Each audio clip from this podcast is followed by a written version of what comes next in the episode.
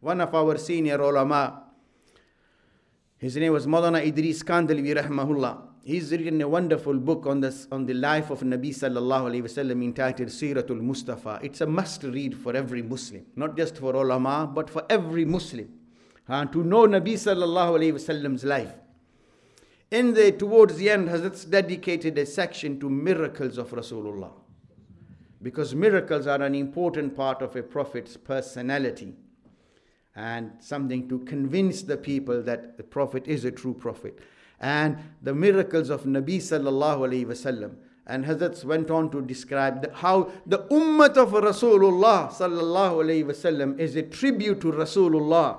That no Nabi's ummah has been so dedicated to the Prophet like the ummah of Rasulullah sallallahu alayhi wasallam. Just to give you one example.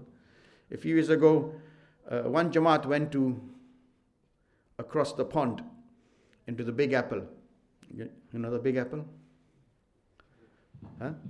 And when they when they landed, then they got pulled over, and they were asked to empty their pockets.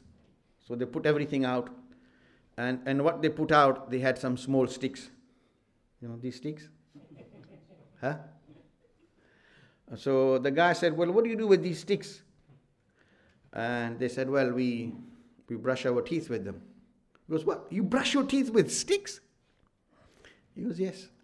So the guy, he phoned his supervisor and he said, You know, spare me, man. You know, these guys, they brush their teeth with wooden sticks.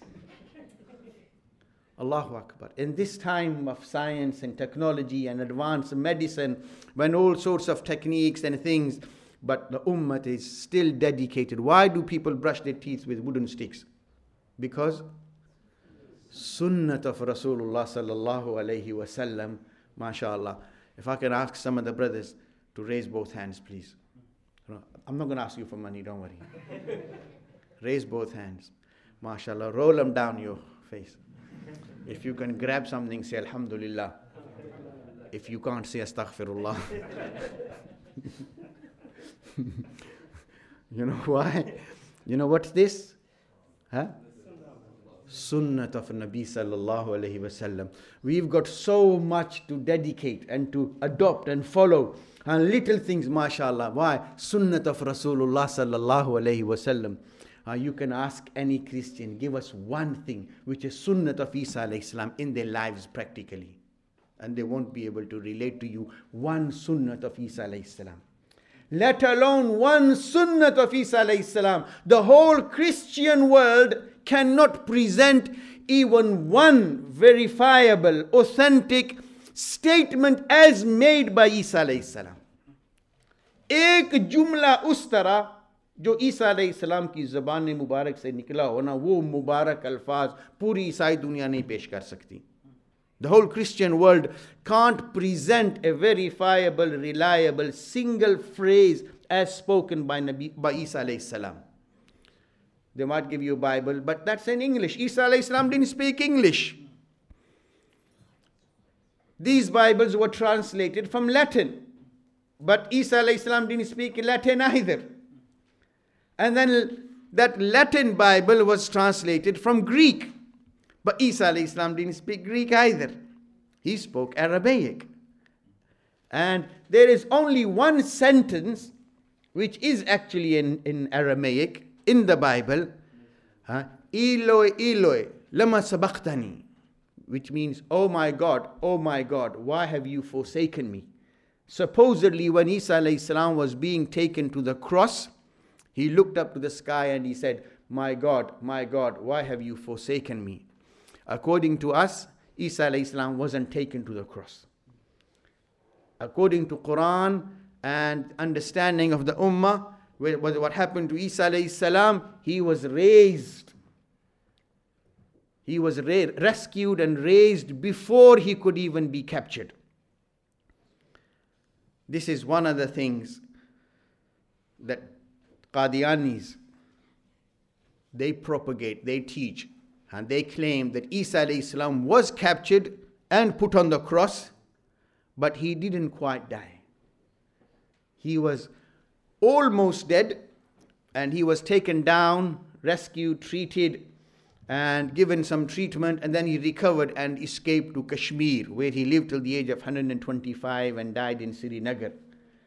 But the Ummah, the Muslim Ummah majority has, for 1400, the best part of 1300 years, did not accept that.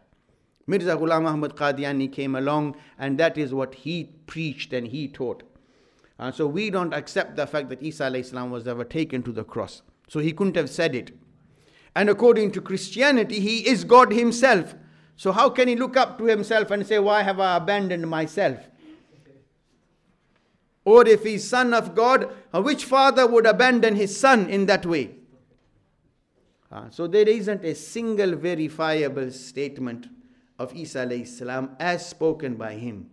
But mashallah, the ummah of Rasulullah sallallahu alaihi wasallam, starting with the companions of Rasulullah, and the first step, the first link in the chain, yes, people like Imam Bukhari, rahmahullah, initially Imam Malik, rahmahullah, he compiled his Muwatta, and then people like Imam Bukhari, Imam Muslim, Imam Tirmizi, Imam Nisai, Abu Dawud ibn Majah, rahimahumullah,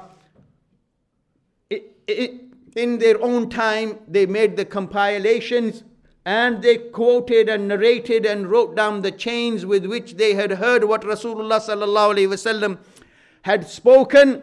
And but the first link in that chain between Rasulullah sallallahu alaihi wasallam and the rest of the ummah are the companions of Rasulullah sallallahu alaihi wasallam. So when discussing these chains of narrations, and in order to authenticate or grade the ahadith, the ulama, the muhaddisun, uh, they scrutinize the affairs of the narrators. But when it comes to companions of Muhammad sallallahu alaihi wasallam, uh, the ummah is silent. Uh, they dare not say anything but good. Uh, they are all reliable. They are all honest, as, as the Mufti Sahib was saying. They have all been promised goodness and they've been promised paradise companions of Muhammad sallallahu alaihi wasallam. Allah chose them to be in the company of Rasulullah sallallahu alaihi wasallam. One of Rasulullah's most beloved and noble companions. A man, according to Imam Bukhari, ashbahan nasi, the man who resembled Rasulullah the most in conduct, in dealing, in habits. Abdullah ibn Mas'ud radiallahu anhu. And one of his own sayings about the companions of Rasulullah and he said, Man kana minkum mustannan falyastanna biman qad mat. Or people, if you're going to look up to someone and follow someone, then look up to those who've left this world and passed away. فَإِنَّ الْحَيَّ لَا تُؤْمَنُ عَلَيْهِ الْفِتْنَةِ Because living people, you can't rely upon them.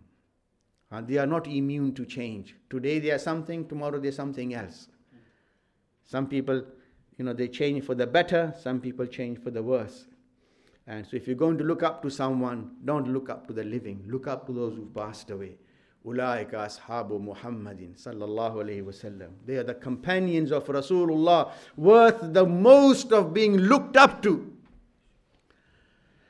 كانوا أفضل هذه الأمة They were the best of this ummah اختارهم الله لصحبة نبيه ولإقامة دينه Allah chose them to be in the company of His Prophet and to establish His deen كانوا أبرها قلوبا وأعمقها علما وأقلها تكلفا They had the purest of the hearts and the deepest of the knowledge and they were the most straightforward.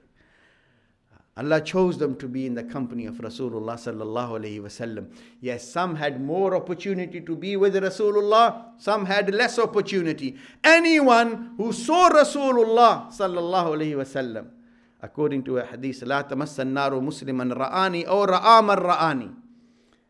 A man who's seen me, Rasulullah said, Oh, someone who's seen someone who's seen me, the fire of Jahannam will not touch them.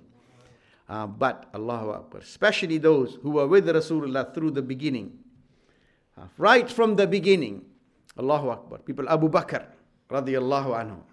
Uh, Rasulullah himself said, Whoever pre- I presented Islam to, all hesitated except Abu Bakr.